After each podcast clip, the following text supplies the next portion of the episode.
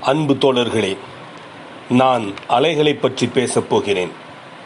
அலைகளைப் பற்றி ஏற்கனவே எத்தனையோ கவிதைகளும் கதைகளும் கட்டுரைகளும் ஏன் சிறந்த பேச்சுக்களும் கூட மிகச்சிறந்த கவிஞர்களாலும் கதாசிரியர்களாலும் கட்டுரை ஆசிரியர்களாலும் எழுதப்பட்டும் மிகச்சிறந்த பேச்சாளர்களால் பேசப்பட்டும் உள்ளன என்பதை நானும் அறிவேன் நீங்களும் அறிவீர்கள்.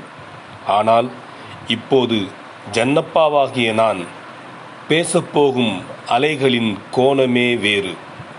இத்தொடரை தொடர்ந்து கேளுங்கள். அப்போதுதான் நான் சொல்லும் அலைகளின் புதிய பரிமாணம் உங்களுக்கு புரியும். நான் சொல்லப்போகும் அலைகள் புதியவை அல்ல. நாம் பார்க்கும் பார்வைகளிலேதான் அந்த அலைகள் புதிய பரிமாணத்தில் பரிணாமம் எடுக்கப் போகின்றன. வாருங்கள் அலைகளுக்குள் போவோம். அலைகள் கடலில் மட்டுமல்ல மனங்களிலும் தான். அலைகள் கடலில் மட்டுமல்ல மனங்களிலும் தான். ஆறு காய்ந்துவிடும் குளம் வற்றிவிடும் அருவியும் நின்றுவிடும் ஏரி கூட வறண்டுவிடும். ஆனால் அலைகள் ஓய்வதில்லை.